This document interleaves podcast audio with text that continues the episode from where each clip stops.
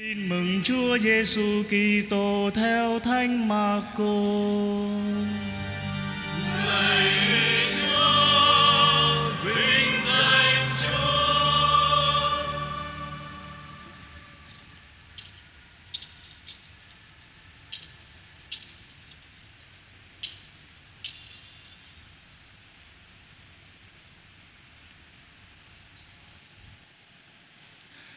Sau khi Gioan bị bắt, Đức Giêsu đến Galilea rao giảng tin mừng của Thiên Chúa. Người nói: thời đã mãn và nước Thiên Chúa đã đến gần. Hãy hối cải và tin vào tin mừng. Đang khi đi dọc theo bờ biển Galilea, người thấy Simon và André em của Simon đang thả lưới dưới biển, vì các ông là những ngư phủ. Đức Giêsu nói với các ông: hãy theo tôi, tôi sẽ làm cho các anh trở thành các ngư phủ chài lưới người. Lập tức các ông bỏ lưới lại và theo người. Đi tới một chút nữa, người thấy Gia-cô-bê con ông Giê-bê-đê và Gioan em của Gia-cô-bê đang vá lưới trên thuyền. Lập tức người gọi các ông. Thế là họ để cha mình là Giê-bê-đê ở lại trên thuyền với những người làm công và đi theo người. Đó là lời Chúa.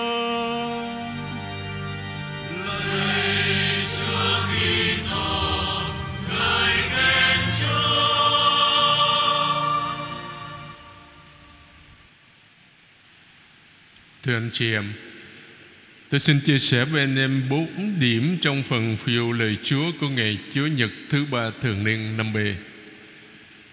Điểm thứ nhất là bài đọc một tích từ sách Ngôn sứ Jonah, chương ba câu một cho đến câu năm và câu mười.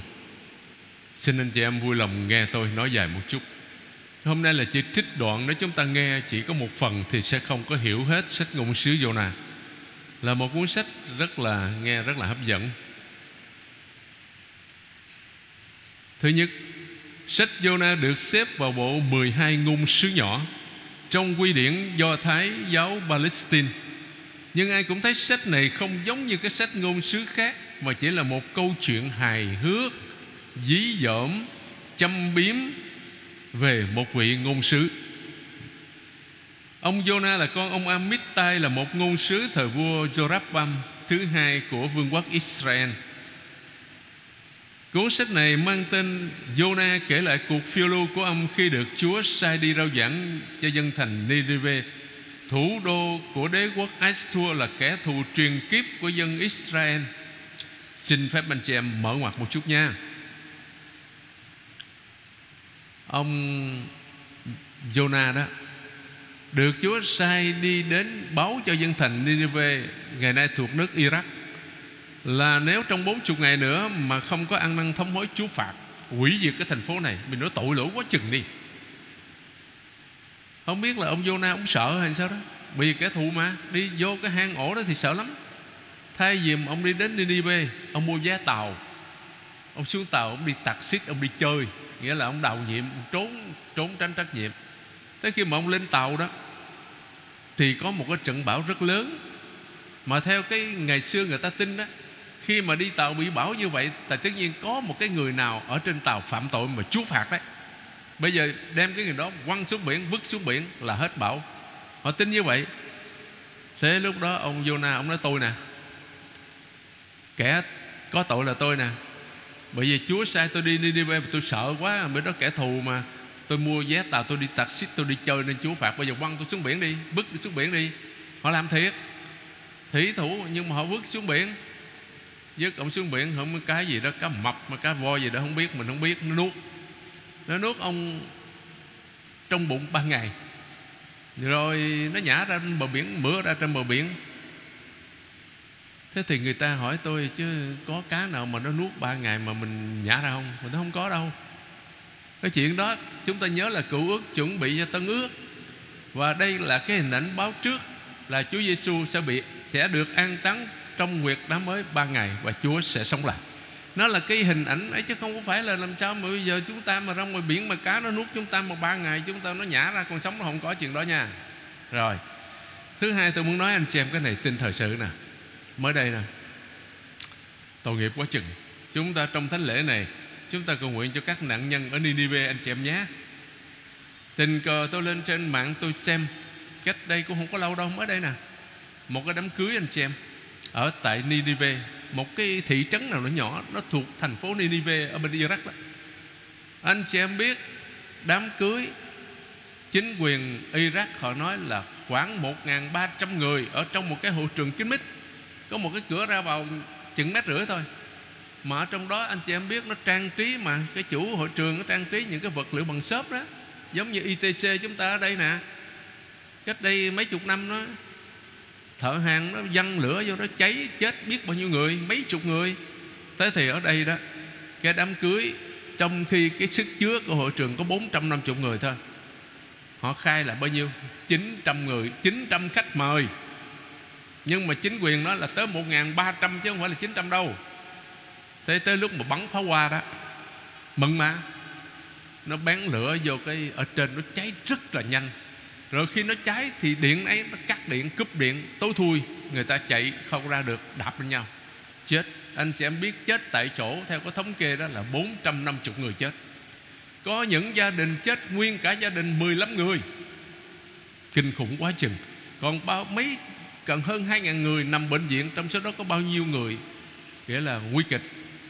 Cho nên chúng ta thấy khi mà nói bữa nay về cái bài bài đọc một thành Nineveh, tôi phải nói cái liền, liền cái điều đó cho anh chị em nghe, để biết, để cảm thông, chia sẻ và cầu nguyện cho các nạn nhân của cái đám cưới này của Trần Quốc Hoàng.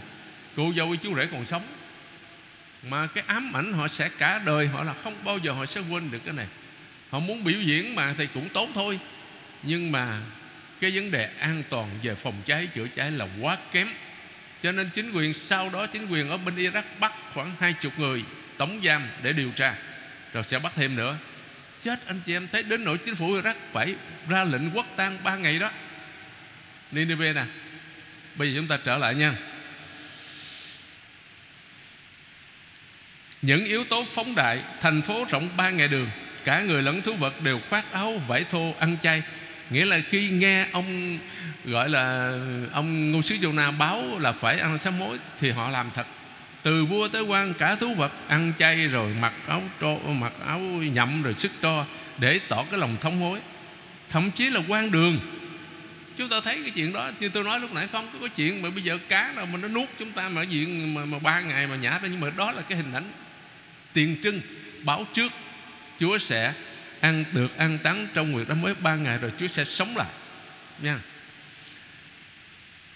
Con cá nuốt ông Jonah vào bụng rồi mửa ông ra trên bờ biển mà vẫn sống nha. Cho thấy đây không phải là một trình thuật lịch sử theo cái nghĩa đúng anh chị em nha. Nha, nhân vật chính là Thiên Chúa, ở đây là Chúa. Sự tương phản giữa thái độ của ông Jonah với thái độ của các thủy thủ ngoại đạo và của dân Nineveh được tô đậm hết mức. Chúng ta thấy rõ nha, tất cả đều vâng lệnh Thiên Chúa hết. Gió nè, biển nè, con cá nè, cây thầu dầu, tôi sẽ nói sao, con sâu nè, mặt trời nè, gió nóng nè, đều thi hành răm rắp lệnh của Thiên Chúa hết. Các thủy thủ chuyển từ thái độ khiếp sợ sang thái độ kính sợ và tế lễ cho Thiên Chúa. Dân Nineveh nghe lời rao giảng thì ăn năn thống hối, từ vua chí dân, từ người tới súc vật. Chỉ có ông Jonah đó là cái người đáng lẽ phải thi hành lệnh Chúa, thì ông là chống đối Chúa, ông cự nữ Thiên Chúa từ đầu đến cuối. Cái đó là cái lạ nha. Chuyện kết thúc với câu hỏi của Thiên Chúa chờ ông Jonah trả lời nè. Lối kết cấu gần giống như ngụ ngôn người cha nhân hậu ở trong tin mừng Luca chương mười lăm câu mười một đến ba mươi hai. Đứa con cả đó tự phụ là trung thành với người cha của mình, nhưng chẳng hiểu gì hết về lòng nhân hậu của người cha. Còn đứa con quan đàn đó thì biết đón nhận lần nhân hậu của cha mình. Những nhận định trên đây khiến ta có thể coi sách Jonah là một câu chuyện, một vụ ngôn dài, mượn danh vị một vị ngôn sứ trong lịch sử Israel. Anh xem nhé. Thứ hai là sứ điệp của sách Jonah nói cái gì? Câu qua cái câu chuyện nó nói cái gì? Bằng một lối văn châm biếm mạnh mẽ và sâu sắc, sách Giô-na phản đối về một số quan niệm của dân Israel, cứng ngắc của dân Israel. Giô-na tự nhận là người kính sợ Thiên Chúa nha, nhưng lại hành động ngược với lệnh Thiên Chúa, rồi nổi giận vì hành động tha thứ của Thiên Chúa và vẫn ngồi chờ xem như muốn Chúa sẽ thay đổi ý định tha thứ của người. Nghĩa là ông Giô-na này ông không có tha thứ, ông muốn là Chúa phải phạt kẻ thù của ông ta chứ không có tha. Mà Chúa tha thì ông giận Chúa, kỳ cục vậy. Rồi hôm sau đó ông đi về núi Horeb, đi ở ngoài trời nắng nóng mà ông ngồi dưới cây thầu dầu che nắng. Cái hôm sau cây thầu dầu bị sâu cắn chết. Rồi ông, ông khóc, ông thương cây thầu dầu. Chúa nói về cây thầu dầu mà những người còn thương ấy hả? Còn người Nineveh mà tại sao người không thương? Cho nên chúng thấy cái quan niệm ích kỷ nha, không có cởi mở. Trong khi đó những người ngoại đạo mà người Do Thái khinh chê và muốn xa lánh, ở đây tiêu biểu là các thị thủy thủ và nâng thành Nineveh đó. Người Do Thái coi thường lắm nha. Khi nghe biết Thiên Chúa thì thật lòng kính sợ, kêu cầu Thiên Chúa, ăn năn hối cải và được thiên được cứu. Thiên Chúa không hủy phá hủy Nineveh, nhưng phá hủy tội lỗi của Nineveh thôi, và làm cho họ bỏ đường gian ác mà trở lại. Ông Giô-na biết Thiên Chúa là đấng từ bi nhân hậu, nhưng ông không muốn cho dân ngoại được hưởng lòng thương xót của Thiên Chúa, chỉ cho mình mình được hưởng thôi. Cái đó là ích kỷ quá, không được. Quan niệm đó là bị đả phát. Ông muốn chết đi cho rồi đi, Chúa cho con chết đi cho rồi đi nha, khổ cực quá, nắng nóng gì đại khái vậy. Ông tiếc xót cây thầu dầu đã chết, đã che mát cho ông, chứ không thương dân Nineveh. Cái đó là cái điều Chúa trách ông đó nha. Câu nói cuối cùng của Thiên Chúa cho ta thấy Thiên Chúa yêu thương con người chỉ vì họ là thụ tạo của người, chứ không phải vì họ là dân này hay là dân khác. Chân dung hiếm họa của vị ngôn sứ mời gọi người ta suy nghĩ lại về vai trò đích thực của ngôn sứ. Đi rao giảng để cho người ta trở lại, chứ không phải đi công bố sự trừng phạt. Nếu Nineveh bị phá hủy thì người Do Thái hả hê lắm, vì thấy kẻ thù của mình bị trừng phạt. Nhưng không, Thiên Chúa không phải là đấng đi báo thù giùm cho họ đâu, như họ mong muốn. Như trước kia họ vẫn chờ đợi Isaiah chương mười ba đến chương hai mươi ba và Jeremiah chương bốn mươi sáu đến năm mười một. Thiên Chúa muốn cho mọi người hối cải và được cứu độ, chứ không phải chỉ của dân Israel mà thôi nha. Điểm thứ ba là sách ngôn sứ Giô-na ở trong Thánh Kinh Tân Ước. Hai yếu tố trong sách Giô-na được Chúa Giêsu sử dụng. Chuyện ông Giô-na ở trong bụng kình ngư đó, ba ngày ba đêm, tượng trưng việc con người ở trong lòng đất ba ngày ba đêm. Mát-thêu chương mười hai bốn mươi, nghĩa là Chúa được an táng trong nguyệt đám mới ba ngày, nhưng sau đó Ngài phục sinh, Ngài sống lại từ cõi chết. Đó là cái hình báo trước anh chị em nha. Chứ không có cái chuyện mà cá nào mà nuốt chúng ta ba ngày sau, không có, chuyện đó không có nha. Thứ hai, việc dân thành Nineveh sám hối khi nghe ông Giô-na rao giảng.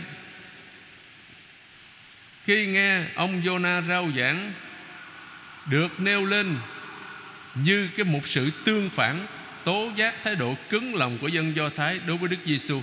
Cái người Nineveh họ ăn năn sống, họ trở lại, trong khi người Do Thái không trở lại, không đón nhận Chúa Giêsu nha. Ngoài ra hai chủ đề cơ bản trong sách Giô-na là tính cách phổ quát của ơn cứu độ, nghĩa là ơn cứu độ Chúa dành cho mọi người, chứ không phải chỉ có dành riêng cho Israel mà thôi, như họ nghĩ đâu, không có đâu. Tất cả mọi người ngoại, trong số đó có người Việt Nam chúng mình à nha. Và đề cao lòng tin của dân ngoại cũng là những chủ đề lớn trong toàn thể Tân Ước. Thứ tư là trong phụng vụ nè nha. Chuyện ông Giô-na được cứu thoát khỏi đáy biển đã được dùng để làm cái gì? Thứ làm biểu tượng cho bí tích thánh tẩy, là bí tích rửa tội đó anh xem. Thứ năm, cái câu chuyện nó ngắn thôi nha, nhưng mà các bài học rút ra từ câu chuyện Giô-na thì nói nhiều, nhưng mà tôi nói vắn gọn thôi. Thứ nhất, Thiên Chúa yêu thương tất cả mọi người. Người chỉ cần một cử chỉ sám hối là tha thứ ngay. Đó là ý nghĩa câu cuối cùng của bài đồng một hôm nay. Thiên Chúa thấy việc họ làm, thấy họ bỏ đường gian ác mà trở lại, người hối tiếc về tai họa người đã tuyên bố sẽ giáng trên họ và đã không giáng xuống nữa, tha thứ rồi. Thứ hai, Chúa là Thiên Chúa của toàn thể vũ trụ. Người ta có thể cầu nguyện với người ở khắp nơi bên ngoài biên giới Israel, chứ không phải chỉ có trong nước Israel mới cầu nguyện được nha. Trên một chiếc tàu ở ngoài khơi, tức là đang gặp bão đó, ngay cả trong bụng cá nữa. Nghĩa là cái hình ảnh nói là ông Jonah ông bị nuốt trong bụng cá mà ở trong ông vẫn cầu nguyện được nha. Sự hiện diện của Thiên Chúa không hề có giới hạn vào một nơi chốn, một xứ sở, một tôn giáo nào hết. Chúa ở khắp mọi nơi nha. Thứ ba, những người mà chúng ta thường gọi là người ngoại đó, hay là tội lỗi đó, thường là những người lúc nào cũng sẵn sàng lén ăn lời Chúa hết. Sau này Chúa Giêsu nói rõ, người sẽ nói với các kinh sư và biệt phái nha, những người thu thuế và gái điếm sẽ vào nước trời trước các ông. Cũng như cái trường hợp cho Trương Bửu Diệp với Tắc Sầy, anh chị em biết đó. Tôi nghe nói thôi, cái những người không có đạo đó đi đến cầu nguyện đó thì được rất nhiều ơn hơn những người công giáo mình. Cái chuyện đó tôi không kiểm chứng được, nhưng mà tôi nghe cái dư luận như vậy. Họ đến với cái lòng tin nha. Và tôi đi châu Âu cũng nhiều lần, nhà nào cũng thấy cái hình ảnh của ảnh cha Trương Bửu Diệp hết. ừ. Thứ bốn, câu chuyện dụ ngôn này được soạn thảo sau thời lưu đày ở Babylon, là thời gian mà các ngôn sứ muốn nhắc cho mọi người hiểu rằng Thiên Chúa muốn cứu độ tất cả mọi người, chứ không kỹ không chỉ dân Israel mà thôi.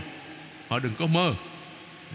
Thứ năm, câu chuyện về cây thầu dầu là một phương pháp sư phạm thật là hay, giúp cho ông Jonah hiểu rằng nếu không yêu thương mọi người như Thiên Chúa đã yêu thương thì ông không phải là ngôn sứ thật sự. Thiên Chúa quảng đại hơn con tim của chúng ta nhiều lắm. Chúng ta bước sang điểm thứ hai là đáp ca Thánh Vịnh hai mươi bốn. Thánh Vịnh hai mươi bốn mà chúng ta vừa nghe một ca viên hát là chúng ta thấy dân thành Nineveh trong truyện ông Jonah là những kẻ tội lỗi à, tội nặng đấy. Thành Nineveh sa đọa đến nỗi Chúa phải thốt lên: sự gian ác của chúng đã lên thấu tới ta. Jonah chương một câu hai bê. Đó là một cách nói trong Kinh Thánh để chỉ những trường hợp nghiêm trọng, đặc biệt nghiêm trọng. Thế mà Chúa tha thứ ngay sau khi dân thành Nineveh bày tỏ lòng thống hối chân thành. Ta thấy việc họ làm, thấy họ bỏ đường gian ác mà trở lại, nên đã tha thứ cho họ. Nghĩa là ai cũng có thể quay về, từ bỏ nếp sống cũ, không ai bị kết án vĩnh viễn hết. Thánh Vịnh hai mươi bốn là lời cầu nguyện của kẻ có tội muốn trở về với Chúa, trở về đường ngay nẻo chính, có thể đặt trọn niềm tin vào lòng Chúa xót thương. Chúa là đấng nhân từ chính trực, chỉ lối cho tội nhân, dẫn kẻ nghèo hèn đi theo đường công chính. Nghĩa là hối nhân phải có lòng khiêm tốn, nhìn nhận thân phận tội lỗi yếu hèn của mình, giống như người thu thuế trong tin mừng Luca. Đề tài về con đường luôn được lặp đi lặp lại trong Thánh Vịnh hai mươi bốn của Chúa Nhật hôm nay. Lối đi, đường nẻo, chỉ lối, đây là một đề tài cổ điển của các Thánh Vịnh sám hối. Chúng ta hãy thành tâm sám hối để được Chúa thứ tha, để người ban ơn tha tội. Xin người ban ơn phù trợ để chúng ta có thể đổi mới đời sống của chúng ta. Không có ơn Chúa thì không ai chúng ta làm được đâu anh chị em, dù mình rất muốn nha. Chúng ta bước sang điểm thứ ba là bài đọc hai, trích từ thư thứ nhất của Thánh Phaolô tông đồ gửi tín hữu Côrintô chương bảy câu hai mươi chín cho đến ba mươi mốt. Cái bài tin mừng hôm nay khó giải thích là nhiều người thắc mắc lắm. Chúa Nhật tuần trước ở chúng ta nghe Thánh Phaolô ca tụng sự cao cả thân xác của thân xác con người. Tuần này chúng ta nghe hình như nó ngược lại à, có vẻ như là hạ giá hôn nhân vậy đó. Từ nay những người có vợ hãy sống như không có. Vậy tới nhiều người hỏi tôi: vậy cứ vợ làm chi à? Rồi, rồi tài sản rồi có cái gì cũng như không có hết. Thì nhiều người thắc mắc, nó đọc đọc không hiểu chơi. Lạ quá ông Thánh Phaolô vậy kỳ quá. Tự nhiên tôi cười thôi, tôi nói cái này phải phải tìm hiểu chứ. Tôi nói thật với anh chị em mấy lần rồi đó. Tôi nói khi mà tôi dọn bài giảng đó, tới từ Thánh Phaolô tôi cũng sợ nó. Nói Thánh Phaolô còn sợ Thánh Phaolô quá. Vì Thánh Phaolô nói khó hiểu, cho nên mà phải giải thích thì mới hiểu. Nhiều khi mình hiểu theo nghĩa đen thì nó sai hết anh chị em nha. Nha, để hiểu câu trên á, ta phải tìm một cách giải thích khác anh chị em. Đoạn Thánh Tư hôm nay được đóng khung bởi hai lời quả quyết gần như giống nhau. Câu thứ nhất: thời gian chẳng còn bao lâu. Câu thứ hai là hậu quả của câu thứ nhất, vì bộ mặt thế gian này đang biến đi. Chúng ta đang ở ngưỡng cửa của một thế giới mới, thế giới ngôn mà ngôn sứ Isaiah đã hứa: này đây ta sáng tạo trời mới đất mới. Isaiah sáu mươi lăm chương sáu mươi lăm câu mười bảy. Trọng tâm của bài đọc hai chúng ta vừa nghe là một lời mời gọi chúng ta hãy ngước mắt lên để nhìn chân trời mới của Thiên Chúa. Một thế giới mới đang thành hình. Đây không phải là một bài học luân lý, nhưng là một lời mời gọi hãy vui lên. Tin mừng của nước trời sắp xuất hiện dành cho tất cả mọi người, giàu hay nghèo, sống đời hôn nhân hay sống độc thân. Sau đó Thánh Phaolô trấn an các tín hữu Côrintô về cách sống của họ. Không phải là bỏ người vợ đang có đâu, không có đây. Thánh Phaolô không có khuyên bỏ vợ nha, hiểu cho rõ. Rồi. Nhưng từ nay về sau vẫn sống bình thường, nhưng trong viễn cảnh của một thế giới mới, một viễn cảnh vừa gần vừa chắc chắn sẽ tới. Ai nói về viễn cảnh là nói về cái nhìn. Đó là cái nhìn của chúng ta về thế giới đang thay đổi, và tất nhiên là thay đổi cách ta sống nữa. Thế giới hiện tại và thế giới tương lai không chỉ kế tiếp nhau như hai giai đoạn riêng biệt của lịch sử, đúng hơn nói về hai cách sống khác nhau. Cách sống của người ngoại giáo, cách sống của các Kitô hữu, cách sống của Adam và cách sống của Đức Kitô. Hình như trong các thư từ của Thánh Phaolô, ta thấy những vị có trách nhiệm ở giáo đoàn Côrintô đã xin ý kiến Ngài trước rồi về một số vấn đề thực hành cụ thể trong đời sống thường ngày, cách riêng là về đời sống hôn nhân. Bây giờ họ gửi thư hỏi Thánh Phaolô thắc mắc về đời sống hôn nhân lắm, gia đình đấy. Ngài trả lời: đời sống tình dục có phù hợp với sự thánh thiện không? Cần phải kết hôn không? Nếu đã kết hôn làm thế nào mà sống chung cho nó ổn, đừng có gây nhau, đừng có cãi nhau hoài. Thánh Phaolô không đưa ra những chỉ dẫn rõ ràng, nhưng Ngài đưa ra cách xử sự của người Kitô hữu chúng ta là hướng nhìn về nước trời, như một người chạy chỉ nhắm đích đến thôi, chứ không có nhìn ở dưới chân của mình. Nha. Thánh Phaolô ngỏ lời với nhiều đối tượng Kitô hữu khác nhau: kết hôn hay là không kết hôn, hạnh phúc hay là bất hạnh, giàu hay là nghèo. Ngài nói với họ: anh em chỉ có một chân trời, đó là nước trời mà chúng ta nhắm đi tới. Tất cả hãy sống trong hiện tại như Chúa Giêsu đã dạy và đã sống, không có bỏ ai hết. Nhưng đối với các Kitô hữu gốc Do Thái có cắt bì, và người Kitô hữu gốc dân ngoại không có cắt bì, Thánh Phaolô đưa ra cùng một lời khuyên: như Chúa đã định cho mỗi người làm sao, như Thiên Chúa đã kêu gọi mỗi người thế nào thì cứ sống như vậy. Đó là điều tôi truyền dạy trong mỗi hội thánh. Ai đã cắt bì khi được kêu gọi thì đừng hủy bỏ dấu vết cắt bì. Ai chưa cắt bì khi được kêu gọi thì đừng cắt bì. Cắt bì chẳng là gì, mà không cắt bì cũng chẳng là gì hết. Điều đáng kể là tuân giữ các điều răn của Thiên Chúa. Đó là điều quan trọng. Một Côrintô chương bảy câu mười bảy cho đến mười chín. Bài học tuyệt vời đó mà Thánh Phaolô dạy tất cả chúng ta. Dù ăn, dù uống hay làm bất cứ việc gì, anh em hãy làm tất cả để tôn vinh Thiên Chúa. Một Côrintô chương mười câu ba mươi mốt. Cuối cùng đó là bài tin mừng Marco chương một câu mười bốn cho đến câu hai mươi, kể lại cho chúng ta về việc Chúa Giêsu gọi bốn môn đệ đầu tiên. Thứ nhất, Chúa Giêsu bắt đầu sứ vụ ở Galilea, nha, miền Bắc Palestine. Ngay sau khi thuật lại biến cố Chúa Giêsu chịu phép rửa bên sông Gio-đan, Marco chương một câu bốn câu mười một. Chúa chịu cám dỗ trong quan địa, Marco chương một câu mười hai cho đến câu mười ba. Chúa nhật thứ nhất mùa chay, tác giả tin mừng Marco đề cập đến việc Đức Giêsu khai mạc sứ vụ của người ở Galilee. Hai câu mười bốn và mười lăm tuy ngắn ngủi nhưng nội dung hết sức là cô động, xác định thời gian và nơi chốn của biến cố, đồng thời cho thấy ý nghĩa quan trọng của nó. Đó là khoảnh khắc bản lề của chương trình thực hiện kế hoạch của Thiên Chúa. Câu mười bốn mười lăm anh chị em nghe lại chút nha. Sau khi ông Gioan bị nộp, Đức Giêsu đến miền Galilê rao giảng tin mừng của Thiên Chúa. Người nói: thời kỳ đã mãn và triều đại Thiên Chúa đã đến gần, anh em hãy sám hối và tin vào tin mừng. Cái câu đó chúng ta nghe quen ở trong ngày lễ Tro lắm nha. Câu chuyện diễn ra sau khi ông Gioan bị nộp. Ông Gioan bị bắt là cái đó để lúc khác nói, bây giờ nói nó thêm dài lắm nha. Tác giả có ý nêu bật mối dây liên tục giữa sứ vụ của Đức Giêsu và sứ vụ của ông Gioan, Gioan Tẩy Giả đó, và hé mở cho thấy số phận mà thiên hạ dành cho Đức Giêsu cũng chẳng khác gì số phận của vị tiền hô. Nếu ông Gioan bị chém đầu trong ngục, Chúa Giêsu sẽ bị đóng đinh trên thánh giá nha. Câu chuyện xảy ra tại Galilee, một vùng đất ở bên lề. Ở đó người ta quen gọi là ngã tư quốc tế, mà nội tên gọi cũng có nghĩa như thế. Miền đất của dân ngoại, ngã tư đường của lương dân, người ta gọi là ngã tư quốc tế đấy. Nghĩa là một tỉnh biên giới, một khu vực sôi đậu giữa Do Thái và dân ngoại, được nhắc tới mười hai lần trong tin mừng thứ hai này. Địa danh Galilee đóng vai trò biểu tượng. Chính nơi đây Đức Giêsu đã xây dựng nên trung tâm truyền giáo tại Ca Phác Na Úm. Chính từ xứ sở này vốn bị người ở Galilee và Jerusalem miệt thị, mà Chúa đã chọn sẽ chọn làm địa bàn hoạt động ưu tiên của người. Đứng đúng như lời sấm ngôn sứ Isaiah chương tám câu hai mươi ba đến chương chín câu một: dân đang lần bước giữa tối tăm đã thấy một ánh sáng huy hoàng, đám người sống trong vùng bóng tối nay được ánh sáng bừng lên chiếu rọi. Ở đây tin Thánh Máccô viết Đức Giêsu rao giảng tin mừng của Thiên Chúa.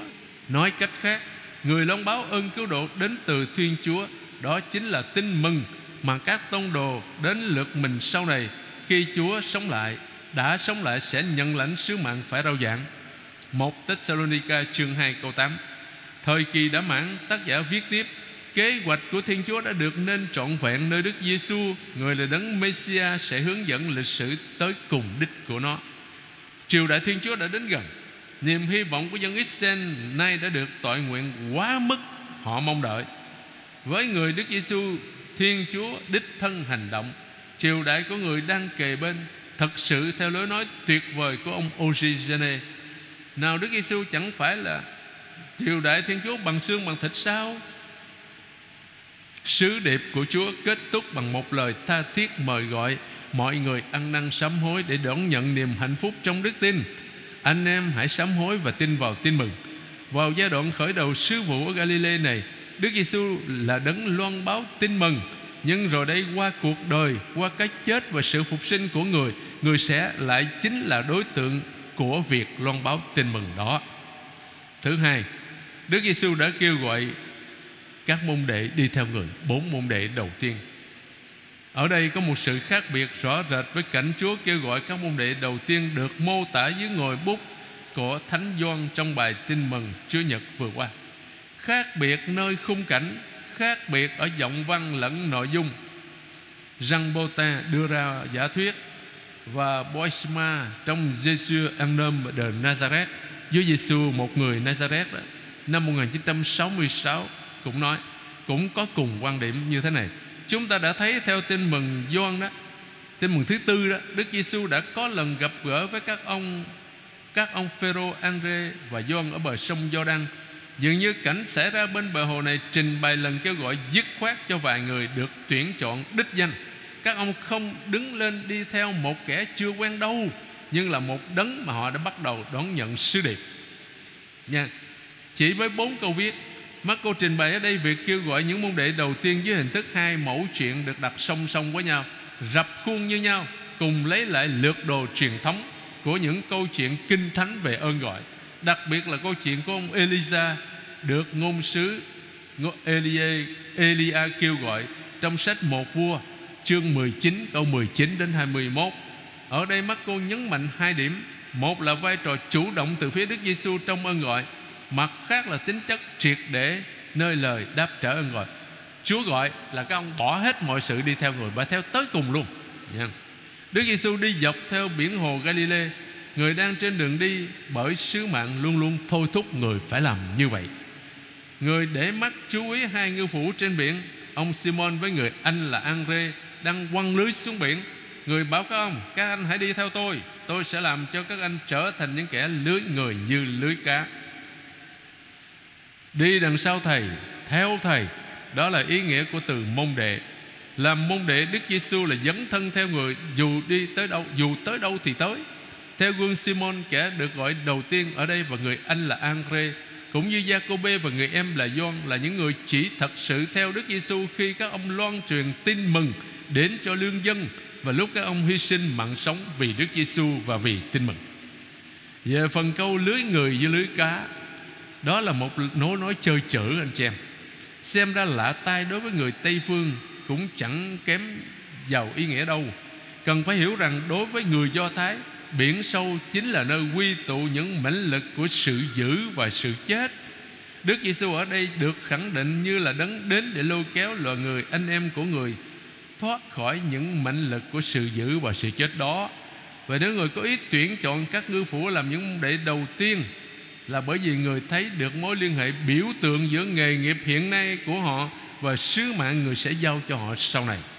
Đó là đánh bắt những con người để đem họ vào trong nước Thiên Chúa mà người đã đến để thiết lập.